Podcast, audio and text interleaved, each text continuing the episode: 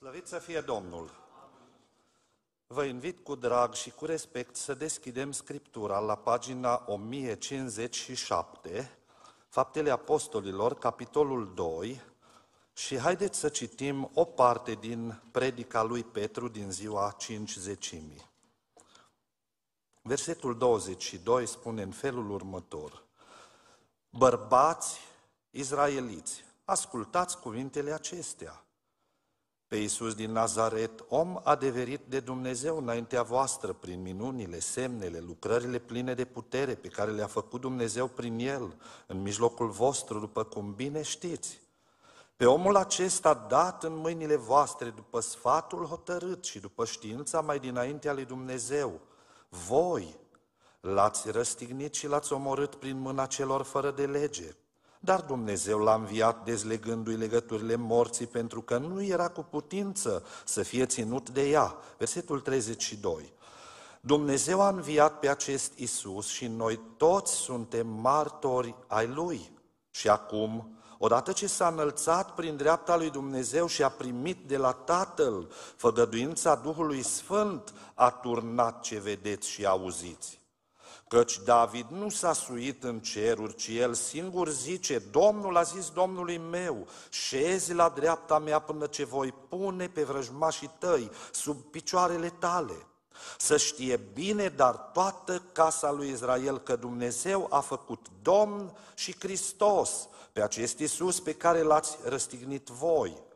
După ce au auzit aceste cuvinte, ei au rămas străpunși în inimă și au zis lui Petru și celorlalți apostoli, fraților, ce să facem?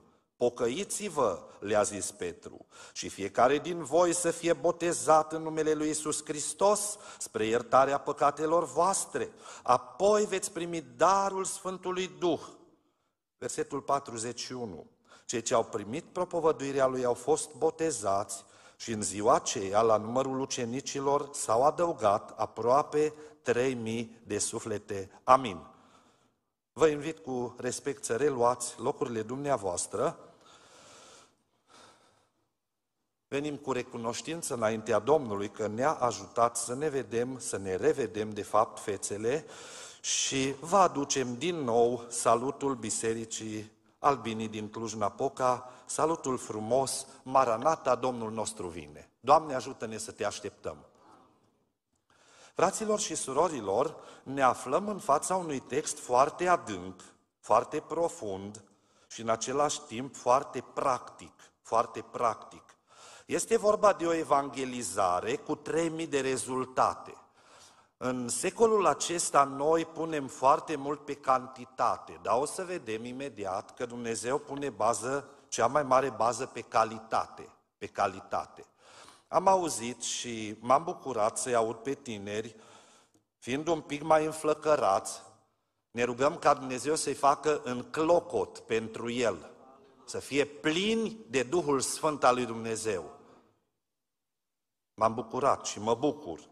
Și textul acesta ne arată o imagine din biserica primară, o imagine în care oamenii au fost cu adevărat convertiți, cu adevărat botezați și umpluți de Duhul Sfânt și cu adevărat niște martori ai învierii lui Hristos. Și haideți să ne uităm la această evangelizare care a avut 3000 de rezultate, 3000 de convertiri, la mesajul biblic, în special din această evangelizare, și haideți să vedem patru elemente unice pe care Dumnezeu le cere și le caută și în Biserica secolului 21. Și aici la Elim Dumnezeu dorește așa ceva. 1. În ziua aceea, în ziua 51, Dumnezeu căuta și a dorit și a și avut un singur popor, un singur popor. Era o unitate deosebită între ei, priviți fraților și surori la versetul 1.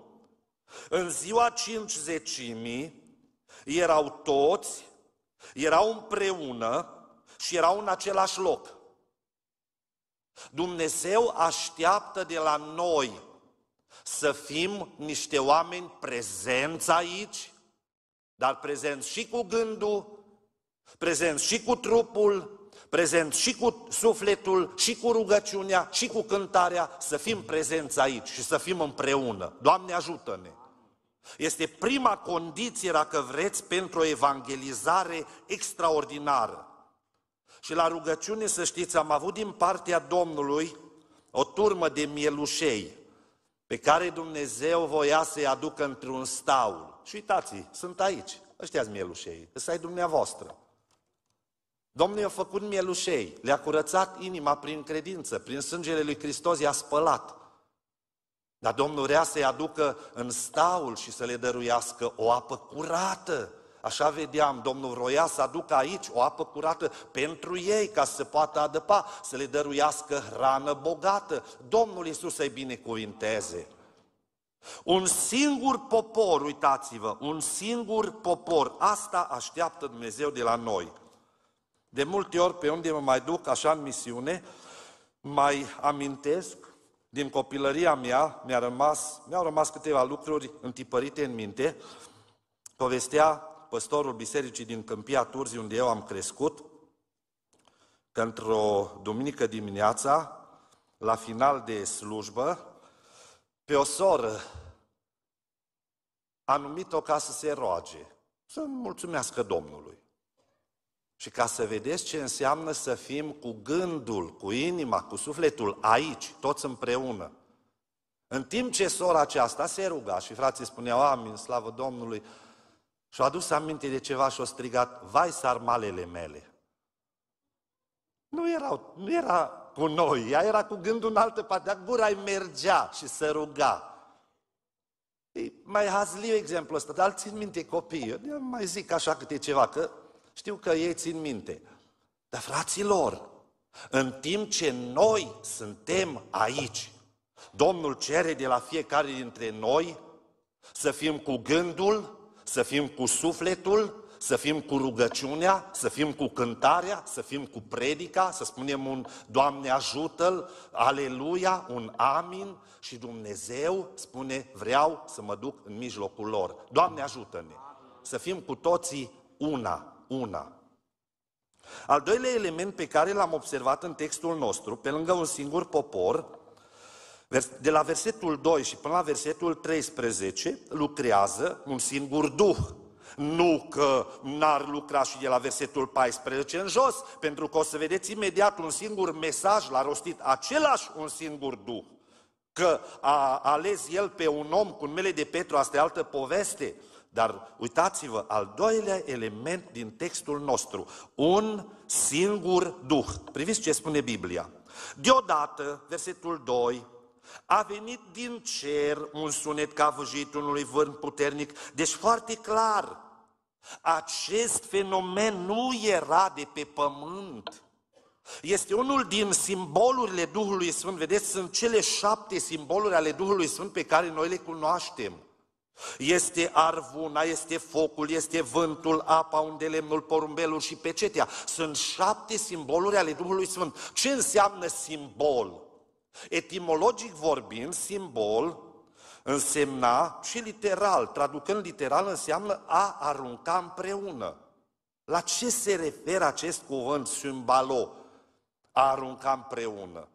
De exemplu, în vremea Noului Testament, dacă erau doi prieteni care se înțelegeau foarte bine și unul din ei se muta în altă parte, în altă țară. Înainte să se despartă unul de celălalt, luau un vas de lut, îl frângeau, îl spărgeau pur și simplu și două părți, două bucăți care se potriveau, două bucăți așa mai mari, le luau. Unul eu și unul ți-l dau ție. Cu ce scop făceau ei lucrul acesta? Cu următorul gând. Dacă peste ani de zile urmașii noștri se vor întâlni, poate că ai mei de aici din țara aceasta vor veni în țara unde te duci tu, poate ai tăi vor veni în țara aceasta, se vor repatria. Să vină urmașii tăi cu bucata lor de vas de lut. Și în momentul când se vor întâlni cu urmașii mei, noi poate nu vom mai fi, vom trece în uh, cele veșnice, da? Și când ei se vor întâlni, își vor aduce fiecare bucata lui și le vor arunca, le vor pune împreună. Și normal, cine ești tu? Sunt urmașul lui Cutare. Cine a fost Cutare? Prietenul cel mai bun al tatălui tău. Dăm dovada, dă să o văd. Păi te dovada, jumate asta sau sfertul ăsta de oală de lut. Bun, o ai și tu o am, hai să o punem împreună, extraordinar, te îmbrățișez, ești prietenul meu. Și acolo se relegau relațiile. Deci asta înseamnă simbol, simbol, a arunca împreună. Ce anume? Duhul Sfânt nu i arvună, e Dumnezeu, fraților. Duhul Sfânt nu-i foc, e Dumnezeu. Duhul Sfânt nu e vânt, e Dumnezeu. Acestea sunt simboluri ale Duhului Sfânt. Înțelegeți?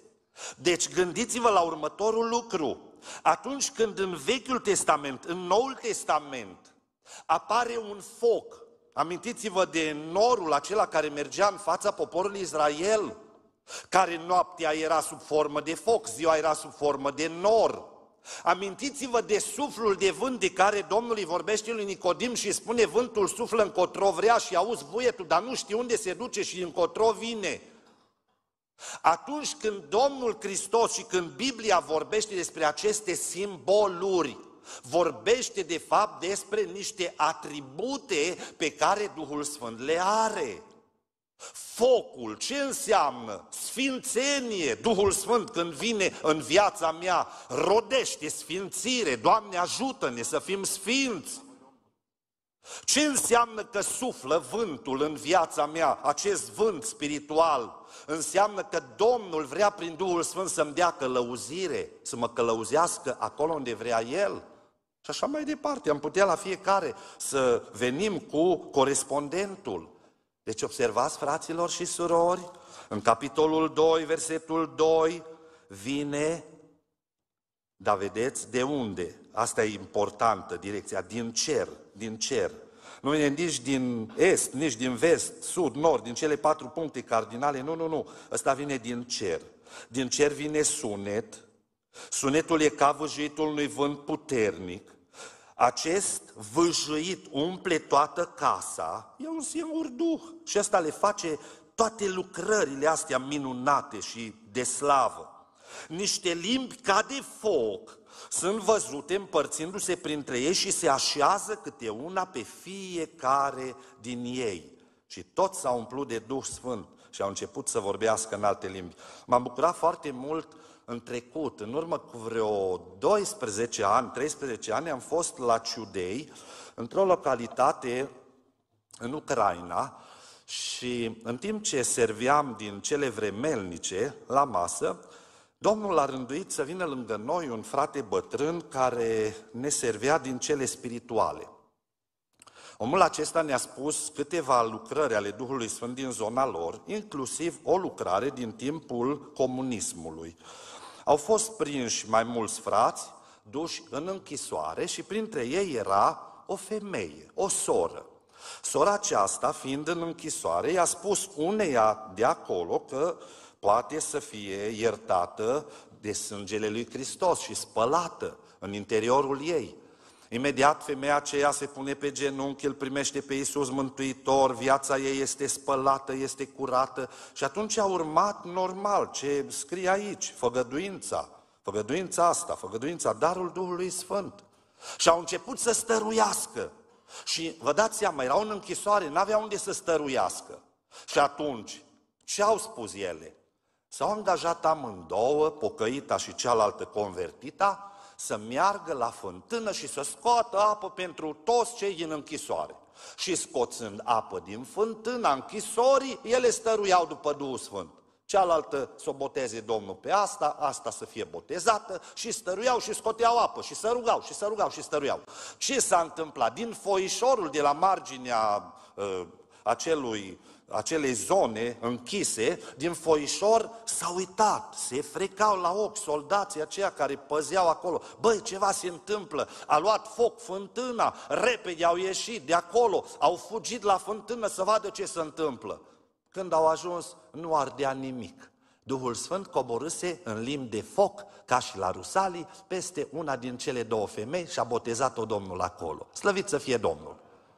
La râșca lângă Huiedin, zona Clujului, făceau frații stăruință în casa unei surori bătrâne și oamenii din sat au alergat cu gălețile să, să stingă focul, că spuneau, a luat foc casa pocăitei.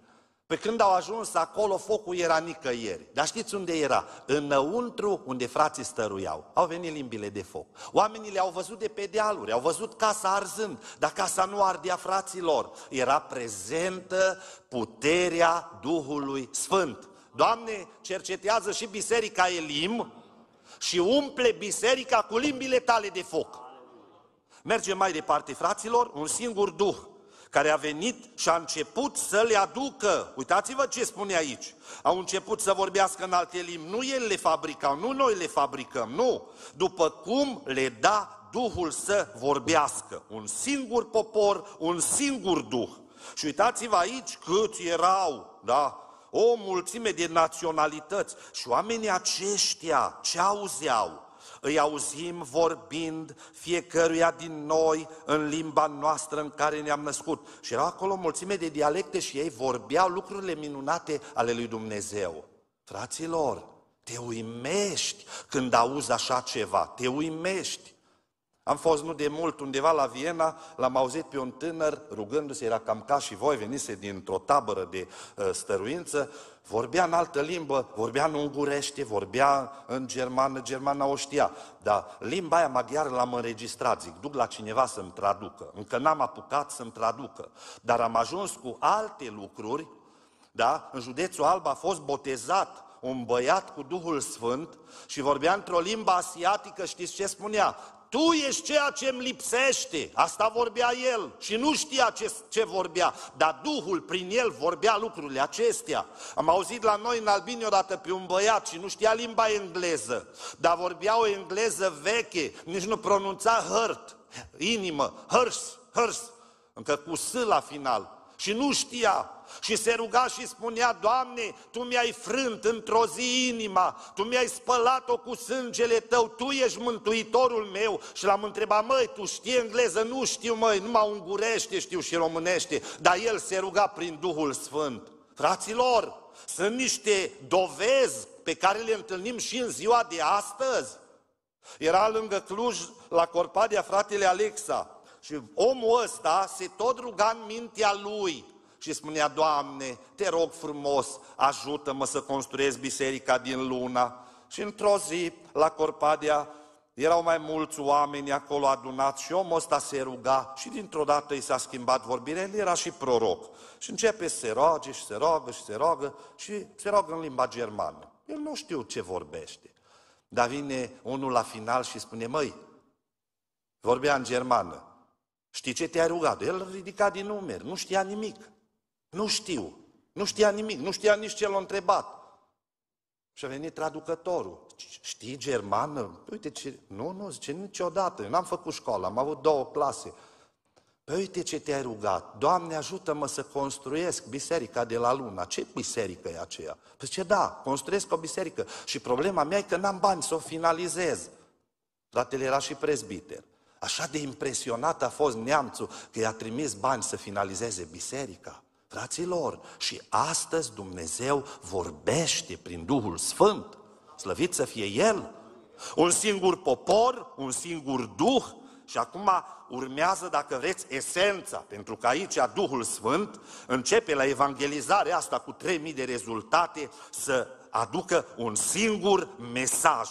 Uitați-vă de la versetul 14 în jos și până la 40, ce mesaj profund, ce mesaj dens Omul ăsta n-a trebuit să stea acasă și să-și facă schiță. Și n-am treabă cu ce. Și eu îmi fac schițe, mereu, mereu, mereu schițez, pentru că memoria nu ne ajută întotdeauna. Poate ești obosit, poate ai emoții. Și atunci e mai bună o hârtiuță mică decât un cap mare.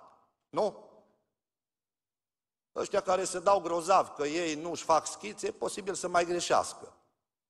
Dacă e scris, măcar nu te bâlbui. Citești de pe hârtiuță, Odată l-am întâlnit pe unul care își citea rugăciunea de pe hârtie, dar asta n-am, n-am acceptat-o. Uitați-vă la mesaj, e foarte important să-l înțelegem pentru că nu și l-a schițat, dar a venit Duhul Sfânt și a început mesajul.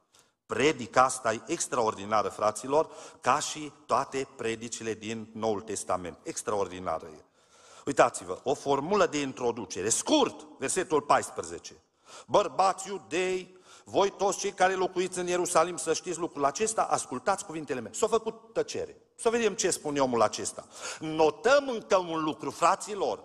Era în preajma sărbătorilor și în preajma acelor sărbători veneau sute de mii de oameni în Ierusalim. Și centrul lor de interes era templul. Dar s-a auzit sunetul ăsta și văjăitul și au alergat, nu? Au alergat să vadă ce se întâmplă. Uitați-vă în versetul 6, când s-a auzit sunetul acela, mulțimea s-a adunat și a rămas încremenită. Ăștia nu mai mergeau la templu, nu mai ascultau cântările preoților, au alergat să vedem ce se întâmplă și începe evangelizarea. Uitați-vă ce mesaj profund și adevărat rostește omul ăsta. Formulă de introducere. Bărbați iudei, ascultați. Și ei ascultă. Punctul numărul unu al predicii. Apărarea lucrării sau apologia. Apologia, apărarea lucrării. 1. O dovadă a realității. Oamenii ăștia nu sunt beți, cum vă închipuiți voi, că nu este decât al treilea ceas din zi, adică ora 9 dimineața. Bun, am terminat, spune Duhul Sfânt. Acum vă predicați. Aici Duhul Sfânt predica, nu Petru. Petru vorbea numai ce îi venea pe bandă.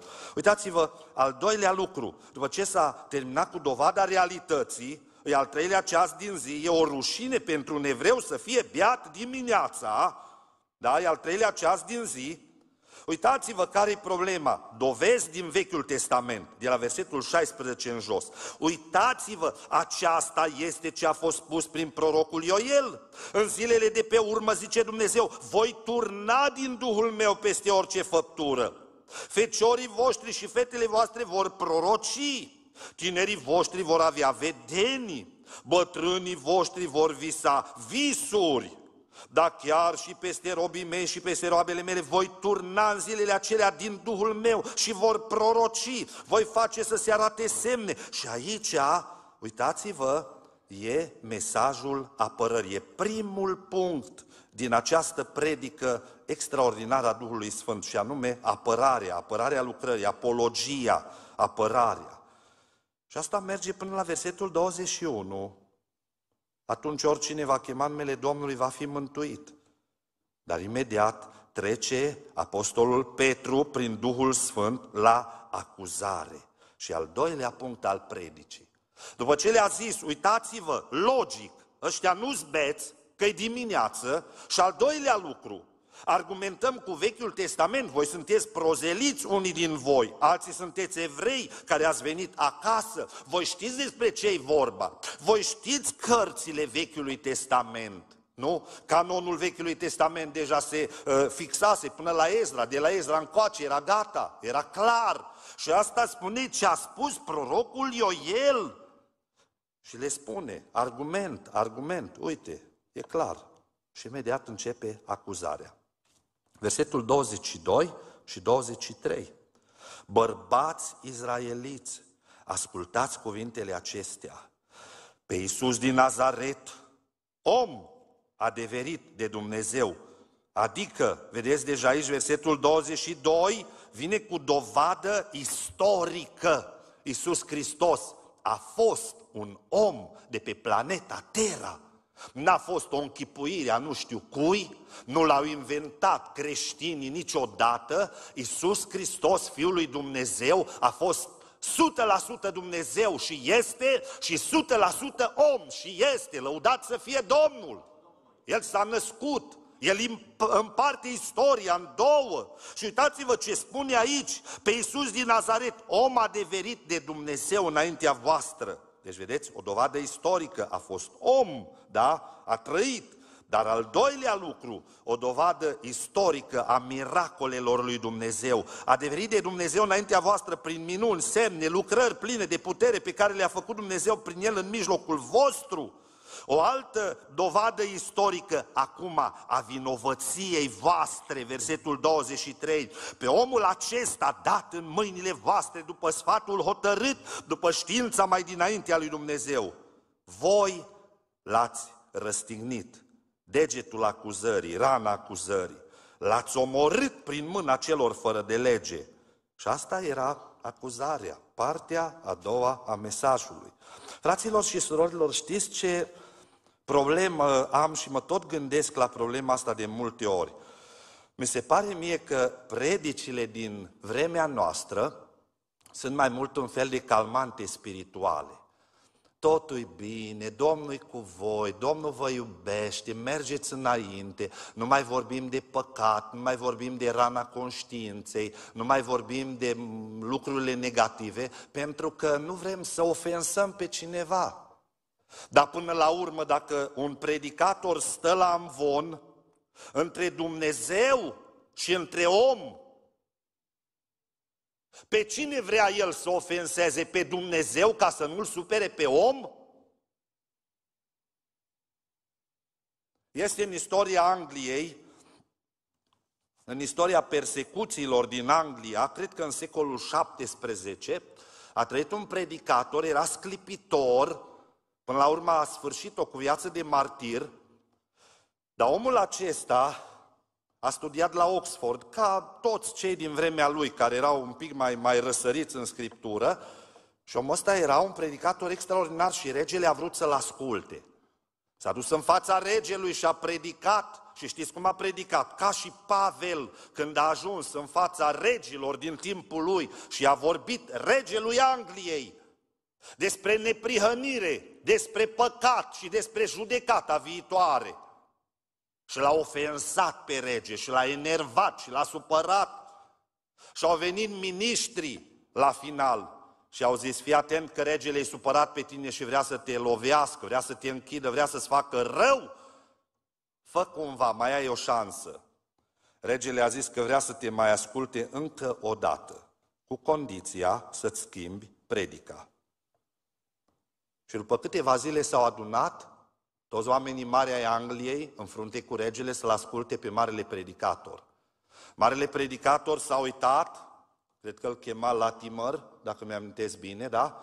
S-a uitat la rege, s-a uitat la toți miniștrii din jurul lui și a spus în felul următor, mă aflu în fața a doi regi. Unul este pe pământ și este regele meu, căruia îi sunt dator cu supunere. Dar altul este în cer și este Domnul domnilor și împăratul împăraților. Dacă îl supăr pe ăsta, celălalt mă aruncă în iad, în iazul cu foc. Și eu aleg mai bine să-l supăr pe ăsta de pe pământ și să nu-l supăr pe cel din ceruri. Doamne, ajută-ne! Fraților, suntem într-o vreme în care nu mai putem să mușamalizăm păcatul și să-l ascundem. Nu mai putem. Dacă noi vrem mântuire, Domnul să ne ajute să ne pocăim. Eram copil și, și acum parcă simt plânsul care era în biserică atunci când a venit fratele Kerekeș, bătrânul păstor al bisericii, a venit de la Turda, supărat, necăjit, și a spus, fraților, am avut un coșmar, o vedenie de noapte, o descoperire din partea Domnului, că din cele peste 20 de biserici pe care eu le păstoresc, în dimineața aceasta de răpire erau pregătiți doar trei oameni. Vă dați seama? Și asta era prin anii 80 și către 90. Da, acum. Da, acum. Cum stăm la pregătirea pentru răpire? De aceea trebuie să o luăm foarte serios. Uitați-vă aici, e predica Duhului Sfânt. Și în partea a doua este acuzarea, da? Aduce dovezile istorice ale existenței unui om pe care l-a chemat Isus din Nazaret, a locuit acolo, Nazaret în timp și spațiu, l-au cunoscut cei din timpul lui, au știut dovezile astea ale miracolelor pe care el le-a făcut și imediat îndreaptă spre ei degetul și le spune, l-ați omorât, l-ați ucis, voi sunteți ucigași, asta sunteți. Și uitați-vă partea a treia a mesajului. Da? Un singur popor, era acolo, erau ăștia botezați de Domnul, un singur Duh a început să lucreze prin ei și acum acest un singur Duh a trimis un singur mesaj. Mesajul era predica lui Petru. Și uitați-vă de la versetul 24 și până jos, până la 31, este proslăvirea, dar nu a omului, ci proslăvirea celui care merită toată slava. Slăvit să fie numele Lui. Voi l-ați ucis, voi l-ați omorât. Vă dați seama, ei au rămas străpunși în inimă, spune versetul 37, da? A zburat săgeata asta a cuvântului lui Dumnezeu și le-a străpuns inima. Uitați-vă ce spune în continuare omului Dumnezeu. Dar Dumnezeu l-a înviat, dezlegându-i legăturile morții, pentru că nu era cu putință să fie ținut de moarte de ea. Și imediat vine cu dovadă din Vechiul Testament. Da? La proslăvire a avut dovada asta istorică, a miracolului învierii. El a înviat. Și dacă Hristos a înviat, credința noastră nu este zadarnică. Într-o zi, cu toții vom învia. Lăudat să fie Domnul. Dar uitați-vă, vine imediat dovada din Vechiul Testament, versetul 25. Căci David zice despre el și aduce psalmul 16, îl aveam pe Domnul înaintea mea, El este la dreapta mea, mi se bucură inima, mi se veselește inima, trupul mi se va odihni nădejde. Nu vei lăsa sufletul în locuința morților, nu vei îngădui ca Sfântul tău să vadă putrezirea. Fraților, știți de ce Domnul s-a dus la mormântul lui Lazar doar după patru zile? Că putea merge mai repede. Pentru că un mort care a trecut, nu, de trei zile, intră în putrefacție. Ori Hristos n-a trecut de trei zile, n-a trecut. Este o dovadă în plus a faptului că psalmul acesta s-a împlinit în Hristos. Nu vei lăsa pe Sfântul tău să vadă putrezirea, nu-l vei lăsa. Ne-ai făcut cunoscute căile vieții și imediat, uitați-vă, e proslăvirea lui Dumnezeu. Citează din David, din psalmi. Da? Înainte a citat din proroci, sunt cele două mari părți ale Bibliei, Vechiului Testament. Și imediat le explică, patriarhul David, fraților, e îngropat în mijlocul vostru. Dar David era proroc și uitați ce prorocie a vorbit, a transmis el, versetul 31. Despre învierea lui Hristos a prorocit el când a zis că sufletul lui nu va fi lăsat în locuința morților și trupul nu va vedea putrezirea. Și imediat, după proslăvirea asta lui Hristos, înălțarea lui prin cuvinte frumoase, urmează proclamarea. Astăzi avem o problemă cu acest cuvânt proclamare, pentru că tot mai mulți apar și la amvoane, și la cântare, și peste tot care proclamă. Problema știți care este?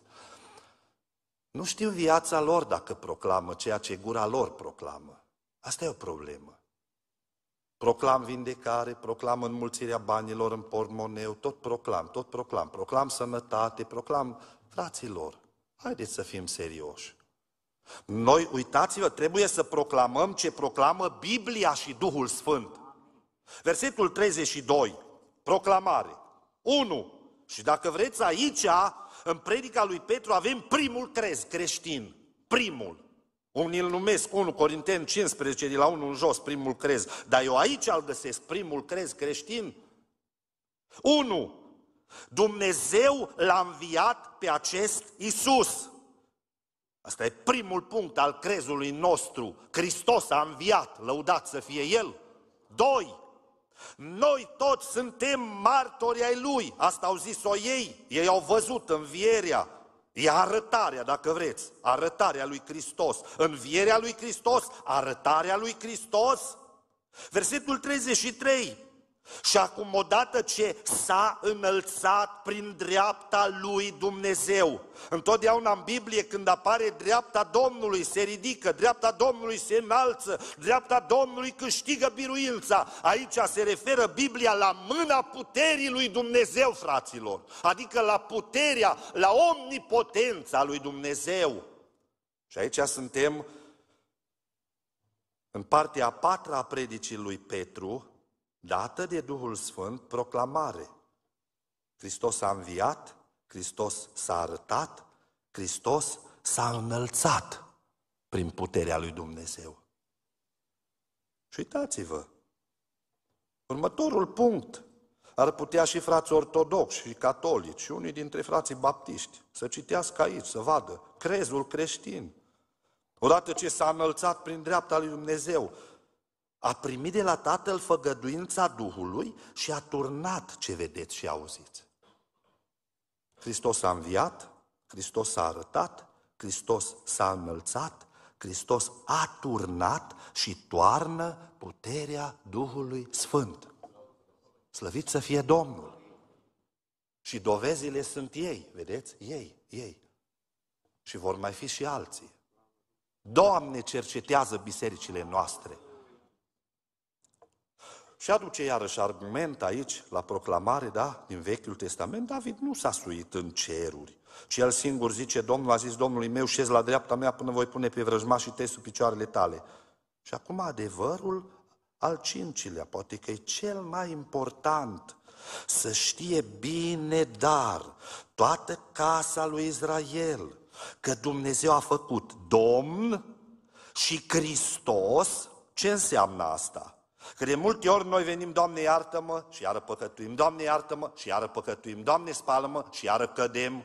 Și zice Dumnezeu, nu, nu, nu, ia pe Domnul, pe Iisus, ia în primul rând Domn, din momentul în care El vrea să te spele de păcatele tale, El vrea să devină Domnul tău. Și zice Pavel, acum păcatul să nu mai domnească. Păi stai că și păcatul e un domn. Și atunci de cine ascult? De păcat sau de Dumnezeu? Uitați-vă, Dumnezeu a făcut Domn și Hristos pe acest Iisus pe care l-ați răstignit voi. Era proclamare. De la versetul 37 în jos, tot parte din predica acestui om este remediul, remediul. Pentru că aici s-a provocat ceva. A venit Duhul Sfânt și după această acuzare pe care a adus-o el prin Petru și le-a spus, voi sunteți niște ucigași, niște păcătoși, după proslăvirea lui Hristos și proclamarea lui ca Domn și Hristos, adică Mântuitor, unsa lui Dumnezeu, cel care poate să vină să spele, să ierte păcatele, imediat urmează remediul, remediul. După ce au auzit aceste cuvinte, pornește o criză în inima lor, rămân străpun și în inimă și încep să spună fraților. Păi stai că înainte ne-ai zis bețivilor. Acum am zis, frate, mai înainte mi-a zis bețiv. Nu, s-a schimbat lucrul. A venit Duhul Sfânt și a făcut transformarea în inima lor. Și atunci ei imediat, fraților, ce să facem? Și uitați-vă, fraților și surori, cât este de simplu în împărăția lui Dumnezeu. Noi le cam complicăm, dar nu sunt complicate, nu sunt deloc. Uitați-vă ce spune aici. Care e rețeta ca să fie 3000 de rezultate sau mai multe sau mai puține, nu contează, câte vrea Domnul, dar să fie convertiri reale. Care este rețeta? Pocăiți-vă, asta e unul, da? Pocăiți-vă, le-a zis Petru, și apoi urmează botezul în apă, botezați în numele lui Isus Hristos și aici iar e o discuție de ce botezați în numele lui Isus Hristos și nu în numele Tatălui, a Fiului și a Duhului Sfânt și vin unii și ne atacă, da? E o discuție aici, da? Pentru că evrei din vremea aceea recunoșteau în Dumnezeirea Tatălui și a Duhului Sfânt, dar în Dumnezeirea Fiului nu credeau. Și Luca, acest om care a scris faptele apostolilor, adică praxeis, faptele, Omul acesta a știut că oamenii ăștia nu recunosc sau nu l-au recunoscut până în momentul acela pe Hristos și de aceea scrie aici botezați în numele lui Isus, dar formula rămâne, rămâne valabilă, rămâne în picioare. Asta a vrut-o el să o sublinieze aici, da? Veți fi botezați în numele lui Isus Hristos spre iertarea păcatelor voastre. Ce înseamnă asta? Înseamnă că trebuie să existe credință, voi trebuie să credeți, deja ei au crezut și au zis, fraților, ce să facem? Ăsta e primul pas, da, la remediu. Doi, pocăință, da, pocăiți-vă, le-a zis Petru, apoi trei, naștere din nou, da, botezați în numele lui Isus spre iertarea păcatelor sau din cauza iertării păcatelor, că ați fost iertați de păcate. Apoi următorul pas 4 este botezul în apă și imediat urmează, spune, apoi veți primi darul Duhului Sfânt. Doamne, ajută-ne la aceasta. Și apoi le spune, făgăduința este pentru voi, copiii voștri și cei ce sunt de partea acum, adică noi. Și uitați-vă că în această evangelizare, pe lângă un singur popor, un singur duh, un singur mesaj, mai există un singur control de calitate. Cum pot eu să-mi dau seama că pe voi v-a botezat într-adevăr Duhul Sfânt? Pe voi. Sau pe cei din sală. Știți cum? Controlul de calitate. Ei stăruiau în învățătura apostolilor, da? De azi înainte va trebui, sau de când va boteza Domnul cu Duhul Sfânt, să aveți o foame și o sete după cuvântul lui Dumnezeu, să citiți Biblia, să devorați cuvântul acesta, să-l înghițiți, să-l mâncați din punct de vedere spiritual și să vă îmbogățiți cu ceea ce Dumnezeu vrea să vă dăruiască de aici. Ei stăruiau în învățătura apostolilor, deci trebuie foarte clar din punct de vedere doctrinar, voi trebuie să vă puneți la punct. Pentru că o să vină cineva și o să spună, băi, vezi că și ăia care fac yoga pot să vorbească în alte limbi și imediat te debusolează. Vezi că și un bețiv, dacă trage bine la măsia, poate să vorbească în altă limbă. Și zici, bă, oare chiar așa, oare nu cumva? Și imediat vine, nu, nu, nu. Vine Biblia și îți spune clar pe ce coordonat ești și atunci tu trebuie să te înarmezi. Trebuie să te înarmezi. Ei stăruiau un al doilea lucru, este controlul de calitate. Numai așa ne dăm seama că, într-adevăr, au fost 3000 de rezultate clare. Al doilea criteriu, dar din punct de vedere social, ei stăruiau și în legătura frățească.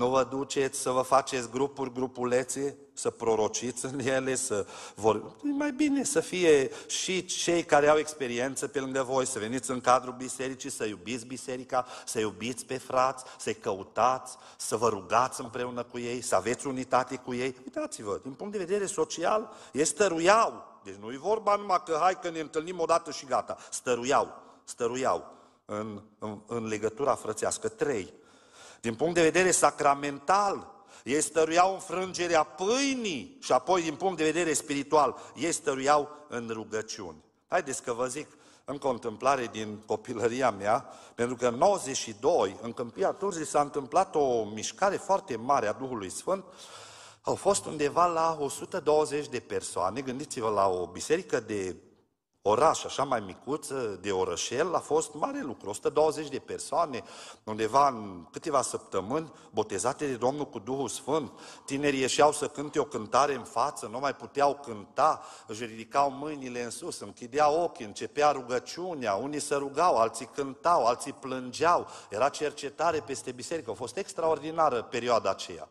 Știți ce s-a întâmplat? De la frații baptiști s-au dus pe malul Arieșului, unul dintr-o familie, altul din altă familie și s-au întâlnit. Bă, tu ce faci aici? Mai zice, mi dor de Dumnezeu, nu știu ce se întâmplă, vreau să-L întâlnesc pe Dumnezeu. Dar tu de ce ai venit? Și mie mi dor de Domnul. Nu știu ce s-a întâmplat, cineva a pus un dor adânc în mine și vreau să mă închin. Și ăștia doi au venit și când au văzut la demisolul bisericii din Câmpia Turzii că toți stăruiau și ce foc era și ce, ce jar al Duhului Sfânt era acolo, s-au aruncat amândoi ăștia acolo în mijloc și au zis, noi nu plecăm de aici până nu ne botează Domnul. Și eu boteza Domnul. Tinerii erau în focul acela al dragostei din tâi, era extraordinar. Dar s-a întâmplat ceva, da? Ăștia stăruiau în învățătura apostolilor, legătura frățească, erau nelipsiți de la biserică. Atunci când eram, eu aveam 11 ani atunci. Dar a venit un băiat cu numele de Doru, v-aș putea spune numele lui complet. Băiatul ăsta auzise că Duhul Sfânt a venit prin biserica din Câmpia Turzii și el a fost printre noi dar a plecat în lume. Era de câțiva ani dus cu ticăloși, cu techerghei pe drum, uh, fuma, consuma alcool, mergea cu gagicile. Era un om rău, un om vai de el. Era cam de vârsta noastră. Uh, mai mare ca mine, normal. Da, dar omul ăsta a auzit că la Câmpia Turzii, la Betania, s-a făcut o mare mișcare și a venit și el. Și acum a venit peste el, stătea acolo să observe, să vadă, a venit un duh așa de, de mândrie, de afirmare, să audă și ceilalți cine e el. Și a început, deodată când rugăciunea mai, s-a mai calmat, a început să spună, așa vorbește Domnul poporule. Era un bătrân în spatele lui fratele Haidu. M-am gândit că în multe biserici de ale noastre ar trebui să fie câte un bătrân de ăsta. Într-o zi un frate a văzut o perie de sârmă, zice, tu ai cu peria de sârmă în biserică. Așa era. era el era cu mustrarea. Dar ăsta nu a putut să tacă bătrânul. Și nu a putut să aștepte până să-și termine celălalt prorocia, că era un ticălos, domnule, nu era născut din nou, veni și el să dea în spectacol. Și când i-a tras o palmă după cap și a zis, taci în adunarea Domnului, l-a lecuit. Ăla s-a dus iar în lume, nu mai venit niciodată în biserică. Calitate, fraților! Domnul când vine în adunare, El vrea și caută calitate. Să stăruim în învățătura apostolilor, să stăruim în frângerea pâinii, să stăruim în legătura frățească, să stăruim în rugăciuni, dar dincolo de astea, frica de Domnul, care este începutul înțelepciunii, să vină în inimile noastre. Să ne temem de păcat, să ne apropiem de Dumnezeu și Dumnezeu ne va binecuvânta. Fraților, surorilor, Domnul să vă binecuvinteze, eu rămân la gândurile acestea pe care le-am avut din fapte, din capitolul 2. A fost un mesaj puțin istoric, dar e frumos, e bun. Vreau să vă spun doar în final că am fost la Agrij, undeva în județul Arad, și fratele Verghele, care mi-a fost un prieten, un proroc al lui Dumnezeu, omul ăsta spunea, frate, știi cum au ajuns aici, la noi, să numere membri din biserică, 600, știi cum? Am pornit de la 60, dar știi cum? Botezuri cu Duhul Sfânt, stăruințe după Duhul Sfânt, copii care se ascundeau și în loc să se joace, stăruiau după Duhul Sfânt și Dumnezeu a multiplicat biserica noastră. Numai cu ajutorul Duhului Sfânt, biserica se înmulțește cu adevărat.